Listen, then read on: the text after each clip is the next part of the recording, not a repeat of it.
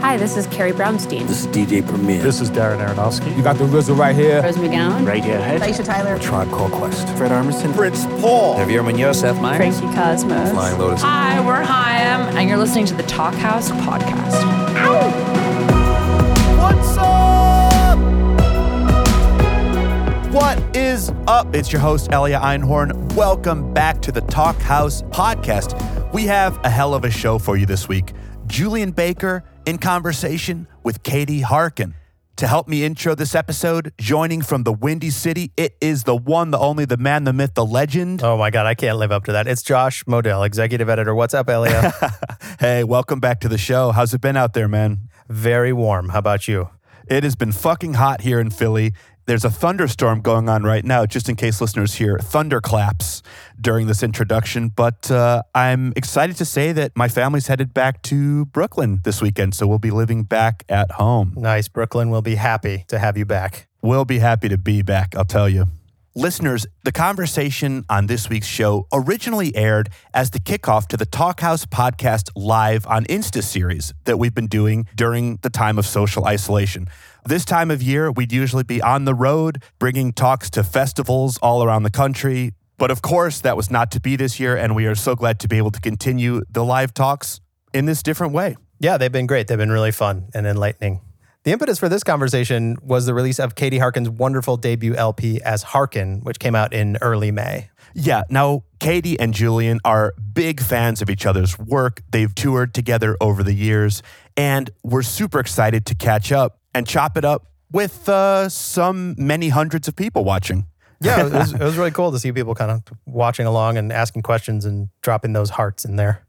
I've been dropping hearts for Julien Baker since way back in 2015 when Sprained Ankle was just kind of a, an EP on Bandcamp. Julien's a Memphis based songwriter of extraordinary power. Her songs cover everything from faith to sexuality to addiction.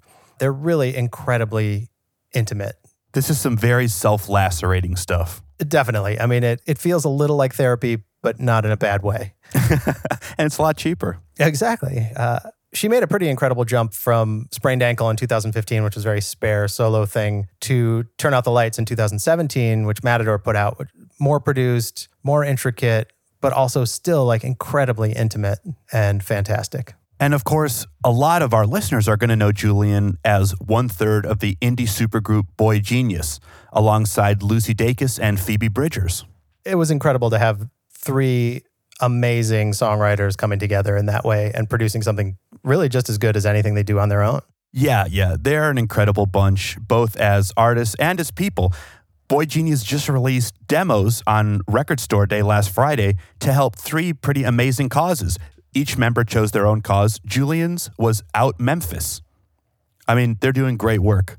Julien also dropped a couple of singles last year and supposedly is working on a new record for sometime this year. Rumors abound. It will spring immediately into my top 10, I have no doubt. Let's check out the single Red Door. Down to the center of a black hole, a ruined sinner. Every track she touches is amazing, Josh. Agreed. Now, I think it's fair to say the same about Leeds musician Katie Harkin. Katie has become one of the most in demand musicians of the last decade. It's insane. After her band Sky Larkin called it quits, she wanted to tour as part of Sleater-Kinney, Wild Beasts, Flock of Dimes, and in Courtney Barnett and Kurt Vile's band. Katie also started her own record label, Hand Mirror. Yeah, she's even pitched it kind of as more than just a record label. It's really a creative community, a place for people to come together and, and release anything. I cannot wait to see what they put out. I already know that there's one release on Hand Mirror that I adore. That's the aforementioned, widely acclaimed solo album, Harkin. From that record, let's check out the single Mist on Glass. Ring out in American ambient when I'm shining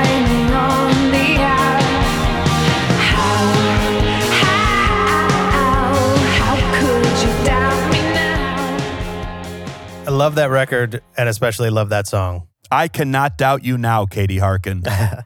Julien and Katie get into a lot in this conversation. One very powerful element the expectations of artists' creativity during quarantine. Yeah, and they also talk about the importance of taking control of your work as an artist in these uncertain times.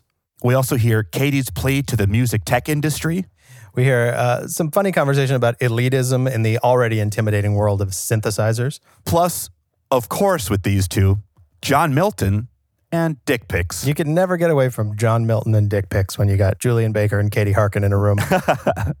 Should we roll it? Let's hear it. She sent a request. View. Go live. Hi. I'm so glad. Hi. I'm so glad we found each other. I'm so glad we found each other. Yeah, on the on the vast plane that is the internet realm. Yeah, this is wild. So there are people that are watching us now on Instagram Live, but this artifact will survive as a Talkhouse podcast as well. So Yeah. um, if it bleeds into strange realms for either audience right now, then that's just the world we're living in. I was thinking about the thing that you said when you said that this was dragging us all kicking and screaming into the future, whether we like it or not. And for me, that's been particularly salient. I, I feel like I had almost completely checked out of social media, like just for my own health. And then mm. it became the sole way to communicate with people truly. Right. Uh, Like before the pandemic, you, you checked out of social media. Pretty much, yeah. Except for Yeah. communicating with the people in my immediate life because I was just like, Yeah. look, you know, I, I don't think human brains are designed to have this much information like crammed into them all the time at once, Mm-hmm. like constant 24 hour news cycles and stuff. Yeah. But then now that it's not a choice anymore, you know, there seems to be like that privilege of liberty to make the choice to abstain from Mm-hmm. like putting a particular kind of media in my brain. But now I can't. Well, it's addicting. you Yeah, yeah. It is addicting. There's Yeah. these shiny things that are designed to be lustrous and Mm-hmm. we cradle them and we touch them. But, you know, it's also, I'm sure that after this, whenever we get over to the other side of this, that there's going to be, you know, studies looking at how digital literacy has like exploded. I'm grateful that you Yeah. you came back from the digital woods. I was trying to remember when we first met. Yeah. Was it Minneapolis? Was it that like outdoor show? Oh was that the first show? Oh Yeah, I forgot that that was even in Minneapolis because it was in like a nondescript like fields with all. Yeah, I remember that. Yeah, yeah. and I was terrified to have my tarot read because I thought I was going to get my soul stolen. And did you? Uh, turns out no. Turns out no. Was it was it already gone or, or it was already gone. There's no there's no such thing as the immortal soul. No, I've been uh, I've been reading Gravity's Rainbow too, which like is always sending me into like a brooding hole. but I was gonna ask you what you've been reading because that's what I've been asking everyone. I've been reading a lot of like how to stuff. Oh, Um, cool. Yeah, I I need a lot of bandwidth for fiction. Like I consume a lot more nonfiction than fiction, and like I I feel that at the moment I haven't had that, and part of it's been you know record release stuff like positive, and Right. then obviously like a lot of it has been just generalized anxiety for the world right now.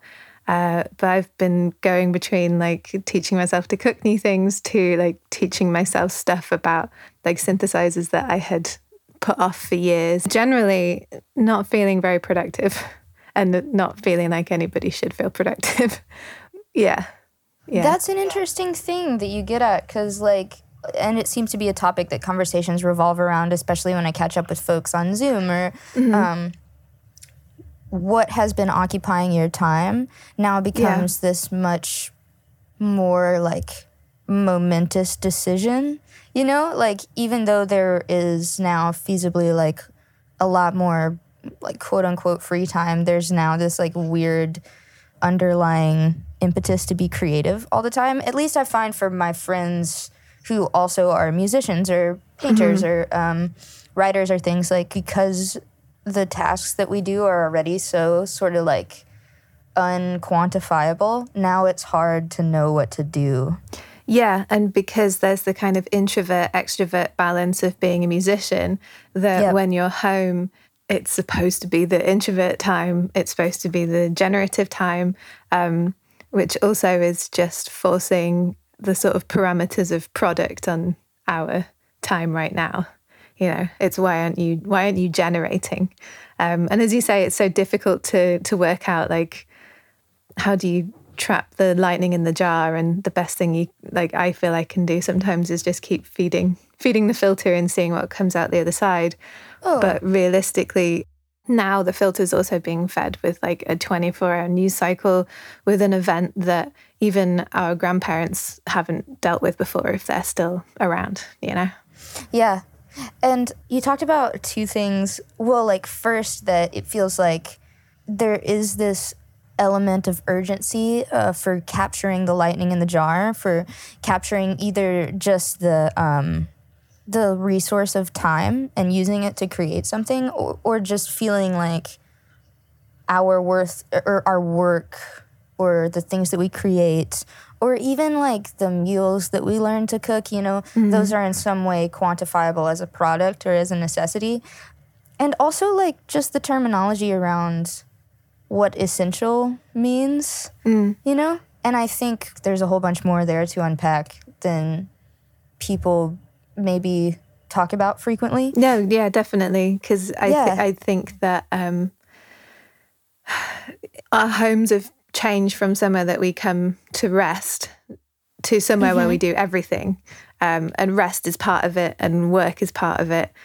And so rather than it become this sort of delineated thing, like in our industry, on tour or off tour, um, but for everybody else, yeah, like work and rest, those lines being blurred, I think is unilaterally stressful, you know? Definitely. Well, and then it's funny because a lot of the professions, you know, even of people that you and I interact with, and as the sort of jobs that are created by advanced technology increase, like, so sure, now like things are more convenient, but they also like create this weird job need of like people whose work is on their laptop and so they already were mobile and we were like mm. sliding towards this kind of like you said like we've grown more because we've just been kind of like forced over the slope into Yeah.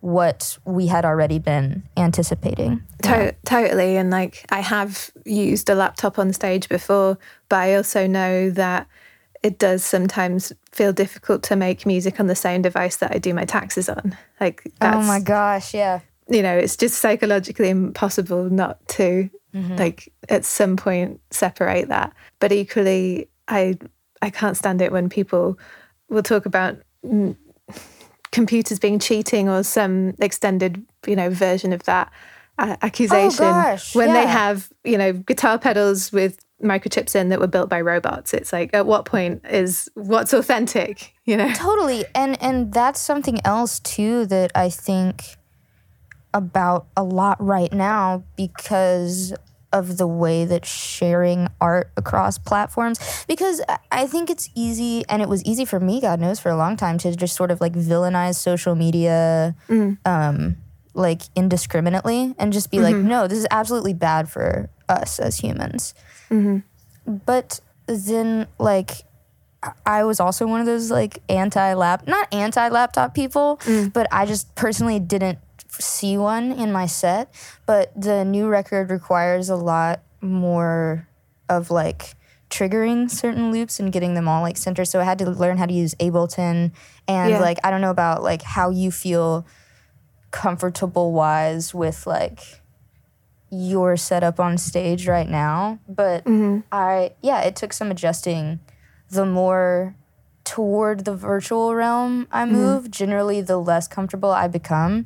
It was very intimidating to me for a long time. You know what I mean? Yeah. And that would have, I think maybe a year or two ago, I would have just completely like unplugged because I was like, I don't know how to use, I tried to teach myself how to use Twitch to make music. I still haven't done it. Oh I'm, Oh my I'm going to do it. I've sent myself so many notes saying, get Twitch, question mark, but it hasn't happened yet. You oh know? Oh my god, you're like me. do. I have so many emails from myself to do stuff that I'm never gonna do.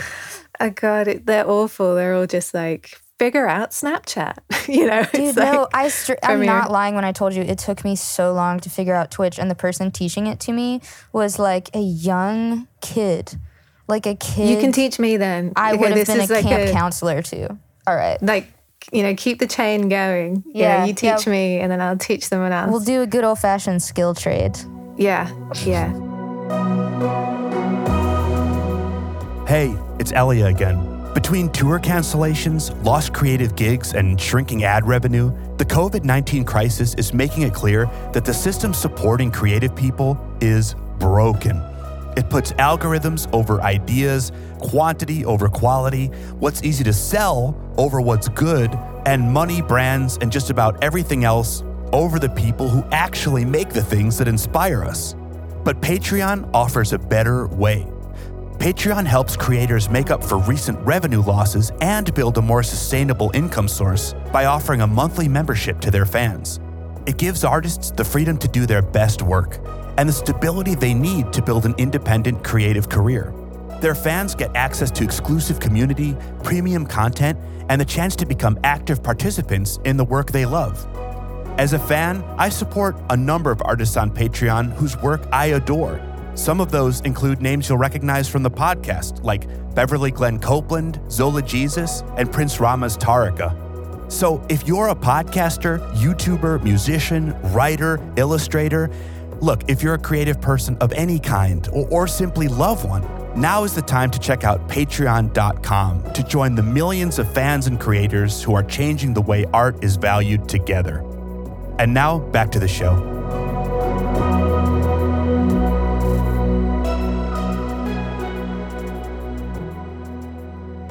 I I've had most recently I haven't had any laptops on stage with me, but a couple of times I have, and I think like a lot of tech, there's a lot more to it than just the um, whether it's authentic or not.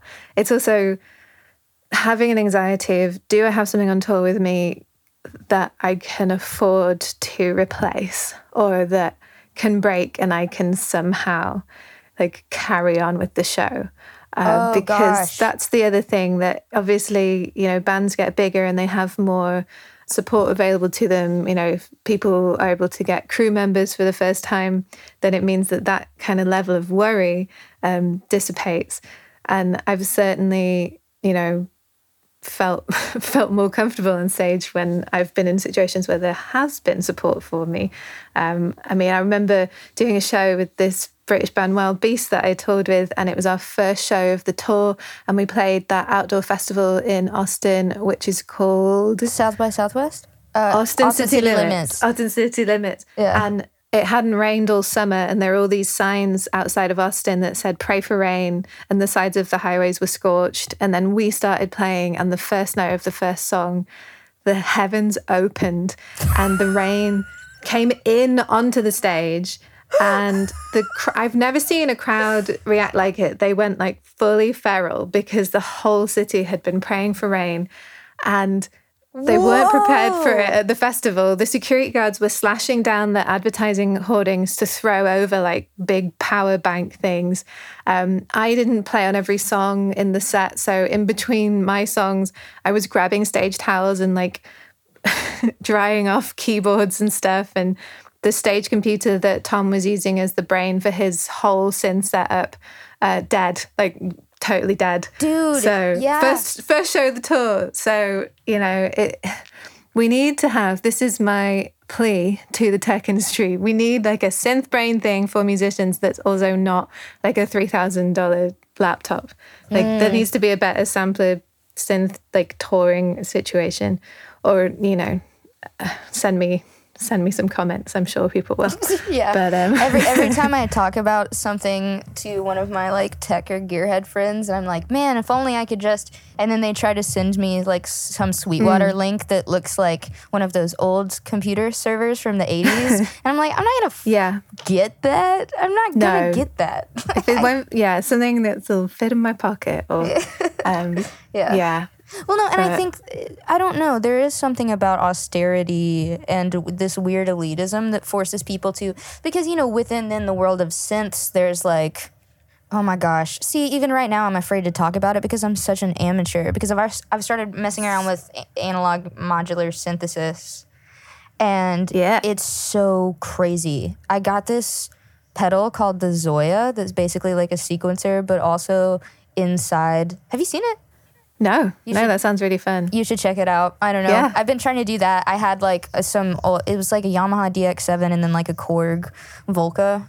But what, Awesome. what have you been Well, I with? also have a great tip for people if you want to get into expensive synthesizers, which is find a studio that has expensive synthesizers and rent one day of their time rather than because they will have like hundreds of thousands of dollars worth of equipment and then you can go and play because I would love to be the person that has a epic analog synth collection but I don't have Dude. the uh, the space or the resources for it.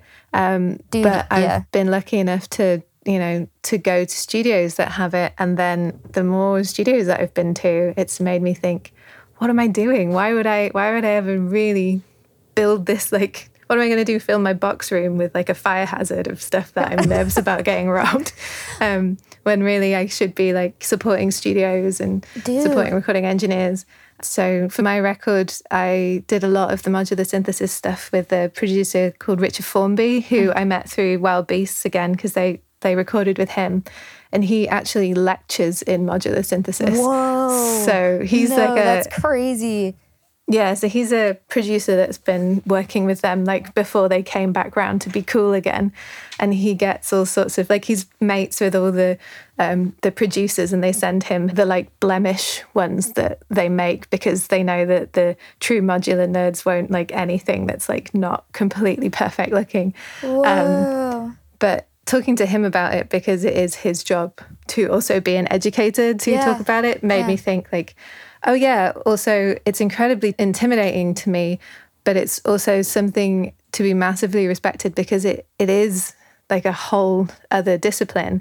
And in so many other respects in the music industry we've been expected to be uh, Jack and Jills of all trades. Oh, Um, totally. Yeah, interdisciplinary. And f- then it's so expensive, like to mess around with something like real old synths. The whole like elitism thing comes back into play of, of the austere, like the vintage synthesizers, where Yeah. like I am not gonna go buy a Juno, but I could buy a little pedal from now that's like much more cost effective and models all those things. And that's exactly the kind of consumer attitude I used to be vehemently opposed to because I don't know. I think there is some maybe not even a sense of superiority, but of authenticity to it. Um, but yeah, when you think about especially modular synthesis, it's such a different realm for creation because you're building the sound from a sine wave and you From electricity. yeah, yeah. it's absolutely it's completely mathematic. It's so meticulous. It's very slow. Like it demands for you to switch your brain into a completely other part of music making. Mm-hmm. Because I mean, like you know, if you're a person who is a multi instrumentalist, and like you were saying, like the music industry expects you to be Jack and Jills of all trades and just kind of universally fluent in like music. That's something that you can't really do when you approach like creating a, the timbre of a noise. Yeah. Yeah, yeah, it's really cool. I would It's love like to hear him coding. lecture. Yeah, yeah, it, Yeah. it very much is. It reminds me of circuit building. Mm.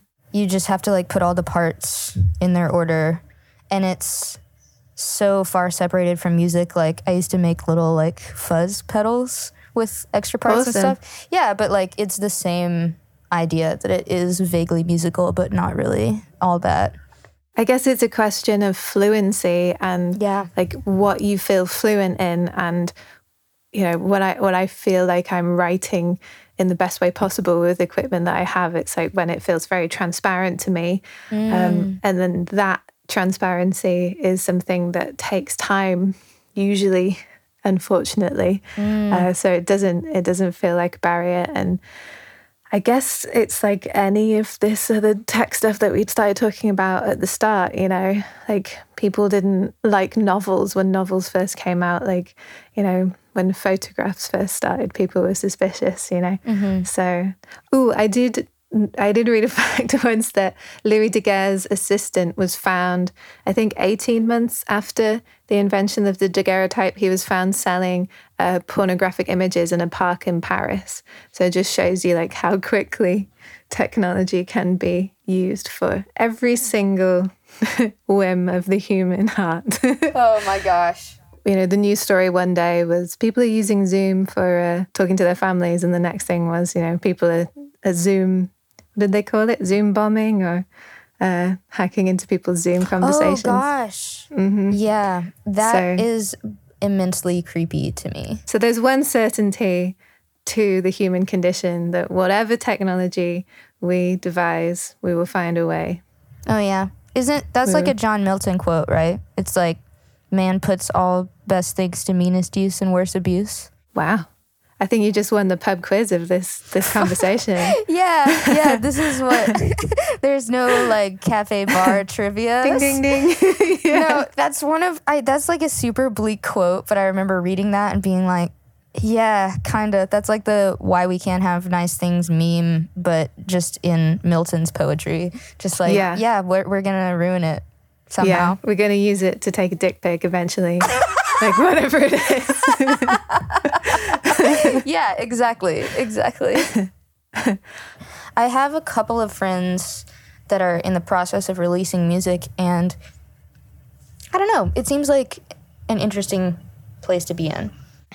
Yeah, I'm really grateful. I mean, I was already really grateful, but um, my partner and I started a label to release this record, and you know, part of it was to be able to support other artists, and part of it was to um, make sure that I had the kind of creative freedom I wanted for releasing records. But I couldn't have anticipated that um, that would be sort of activated so instantly by me being able to make the executive decision to not push the album back because I feel like there's going to be artists that are unfortunately in that position that they're not ultimately in control of release dates mm-hmm. and that you know records are going to get shelved and so I am worried f- for other artists that that I don't want their work to get lost you know Oh, gosh. Yeah. but I feel like with sort of social media and, and things now, people would kind of be able to champion for it. And thankfully, there is digital releases. You Oh, know, it's yeah, not just totally completely. mail order. Yeah. Um, but I, I think it it's a little worrying for well, it's a lot worrying for a lot of things. But one of the worries that I have for um, the future for artists is how are people's releases going to get shelved, or will they? I'm, Ooh. Y- you mean this in just the immediate future? Yeah, I think so. But it equally speaks to if all the tours are getting pushed and the venues Yeah. are shutting down, and then everyone's trying to rearrange their tours and their releases for the same weeks, then you know our ind- independent artists going to suffer from that. Um, and how can we help those Yeah. independent artists and like be aware that the small space for them to occupy has potentially like shrunk even further? That's true. Or, I mean, I think it could be either that or a case of, and again, like this is a phenomenon I had already started to see happen, but almost the, the accessibility created by the technology that we do have to like do di- digital releases and to share our music at like a ridiculously high quality compared to what we could do even just like 10 years ago um, and just make it in our houses. Yeah the space that we had to occupy got smaller but in some ways it's like there, there's quite a bit of infinite space for musicians to occupy but we're like maybe getting infinitely further apart with like little clusters of fragmented music tastes you know what i mean? Like mm-hmm. there's no real dominant universal consumption of like the same stuff Yeah. as much as there I mean, was. we we kind of, you know, we're not exactly the same age, but we we did both grow up with that kind of monoculture that preceded streaming and the and the internet. And I there's a certain, in a way, it unifies the counterculture by there being a monoculture. Yes. Oh my gosh. Okay, because there's a clear and discernible enemy or like um, not even an enemy, just a dominant culture. And if you are the non-dominant culture, then you're the othered, and then of course you have like a unified, quote unquote, like oppositional entity. So yeah, so now there's no monoculture, and I don't know if I necessarily think that's a bad thing, but it does put Same. us. It is kind of difficult as you and I were both raised with like, well, you can be different levels of a successful band, but all of Yeah. them are going to be on VH1's top 20 countdown at some point, and there's Mm-hmm. not that many of them. Now there can be like people who just make lo-fi study beats to chill to or whatever Yeah. that's Yeah. and then like are able to support themselves reasonably for that or people with like you can just put up crap on your bandcamp like that's what i did Yeah. and it's pretty it's like scarily exciting because there's so much of it that you couldn't possibly like consume. Mm-hmm. It's the anxiety of, of not being able to consume it all. I like scarily exciting. And it's interesting what you're saying about how to group yourself now because I mean I, I grew up in a town that it didn't necessarily have like a sound like of what the band sounded like from that town so that the lineups for the sort of DIY shows could be quite varied because it wasn't like a town with one sound if that makes sense like it was all just like this is this warehouse space that we've got for the weekend. So the 12 bands that we can find to play the three pound all dayer will play today. So in a way, it kind of feels like that to me in a really refreshing way, rather than it being, if you want to play this showcase in London, it's for this kind of band Dude. and for this magazine. And if you don't sound like this magazine and this kind of band, then I'm sorry, there's no space for you, you know? No, totally. I- mean, and I think it can have either, like, it depends on how people interact with the platform, right? Because it can have either effect. So I always talk about that's how Memphis was too. And I loved it. That there was no real, Awesome. like, I always describe it as if there's a school that's big enough to have, like, the lunch table where the football players sit and the lunch table where the mm. goth kids sit and the lunch table where the nerds sit. Like, if you're school is small enough, there's only like one lunch table that you all just have to find a seat at. And I felt like that was how we were a band that like sounded like if Uncle Tupelo tried to rip off Sunny Day Real Estate and it was so whack and we were just I've got to hear it. no, it's really it's it was very derivative on my part and anyway, but like no, I, I think that's such a great metaphor. And it, Yeah. it makes me think of the art room at my school because that's where I would hang out in the lunchtime. And it was one of the places where like girls from different years would hang out together. And it was like okay for us to be mixing with people that were in a different, you know, year at school to us. Yeah. And I made friends with this one girl who was two years above me. Um, and we would all, it was also one of the places where we would have access to a stereo. The art teacher let us put things on the stereo. Um, and Yes, one the cool teacher with the this girl brought in a tape because she said, this she said something like this reminds me of your your sense of humor. Uh, and she put it on and it was the smiths. And it was the first time and i was like and looking back i think about that and i was like wow it, it really says a lot about me. Uh, how chipper how chipper i must have been as a teen. Um, but something about yeah the sort of the leveler yeah by being in a small enough environment that you have to mix with the Yeah. yeah Yeah. that's that's really powerful that is really powerful I quite like that. And then like now imagine if you took that small environment where there wasn't room for like a hierarchy to grow like in a, the petri dish of genres. Like now theoretically we couldn't enact that as in the way that we consume music. And I think we are. You know what I mean? Mm. I don't know if you were like this, but I mean going back to the sort of quintessential like high school experience, like people separating themselves like into maybe superficial, maybe not, but just like mm-hmm. certain groups according to like taste or like in your regular coming of age movie, like mm-hmm. cool kids and bad kids and kids that smoke pot. And I don't see that really having a foothold or like it's not really precipitated by music taste anymore.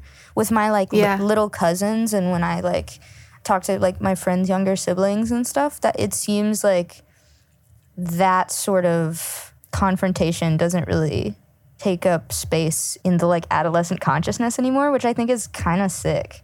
Like, It's very interesting because I still feel like I speak to uh, adolescents that listen to my music or bands that I've I've played with, and like I still feel like there's a commonality there.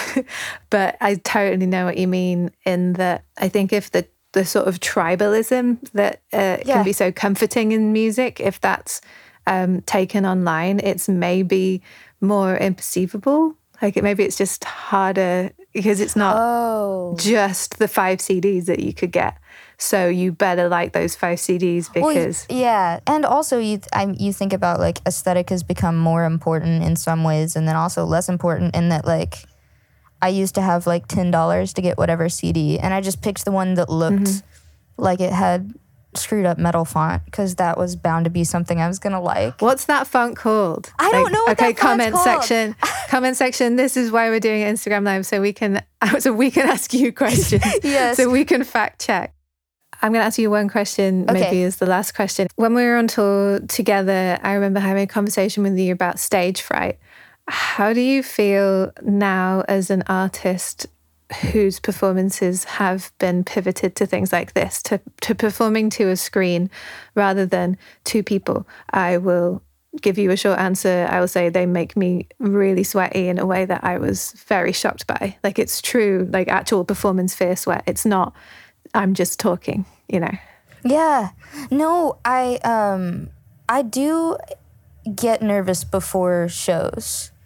And I do because there's always like kind of like what we were talking about with the computer, you know? Like my I'm always like catastrophizing that something's going to go wrong. But there's something surreal where as a response to the anxiety of doing things like this where I know the magnitude of like how big the internet is, it's comforting to think of like how small I am because I'm like, oh, how many people could have possibly seen me like turn on my Instagram accidentally and try to connect to you?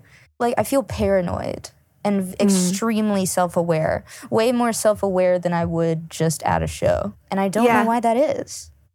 Maybe we should stand on a on the highest surface in our house, like the kitchen counter, and then put the phone like as far away as possible, and then just like get someone to move it around so it's in front of somebody else in the room, so it's just blocking their view. Yeah. And then okay. I was so nervous before this because these things are so alien to me, but this has really warmed my heart. So It's really warmed been my a real heart, pleasure. So great to see your face. yeah, so nice to see you. Yes, nice to All see right, you. All right, well, everybody take mm-hmm. care, be safe, Be safe and stay whatever designated foot apart. and see you on the internet. Yep. Bye. Bye. Julien Baker, Katie Harkin, thank you so much for joining us here on the Talkhouse podcast. Listeners, make sure to check out the events tab on our site or our socials to make sure to stay up on the latest Talkhouse podcast live on Insta events. Katie and Julien were kind enough to record themselves today, as were myself and Elia Einhorn. And we've always got help from producer Mark Yoshizumi. Thank you, Mark. If you enjoyed today's show, definitely make sure to check out Katie Harkin on the Frightened Rabbit tribute episode from last year. And also catch Julien's bandmate Lucy Dacus in conversation with Dave Depper of Death Cab for Cutie. That's all in the archives. And over on the written side of the site, you can find an incredible conversation between Julien and Matt Berninger from The National, as well as a bunch of pieces written by both Julien and Katie. The Talkhouse podcast theme song was composed and performed by The Range. Till next week, I'm Elia Einhorn. I'm Josh Modell Peace. and John Milton.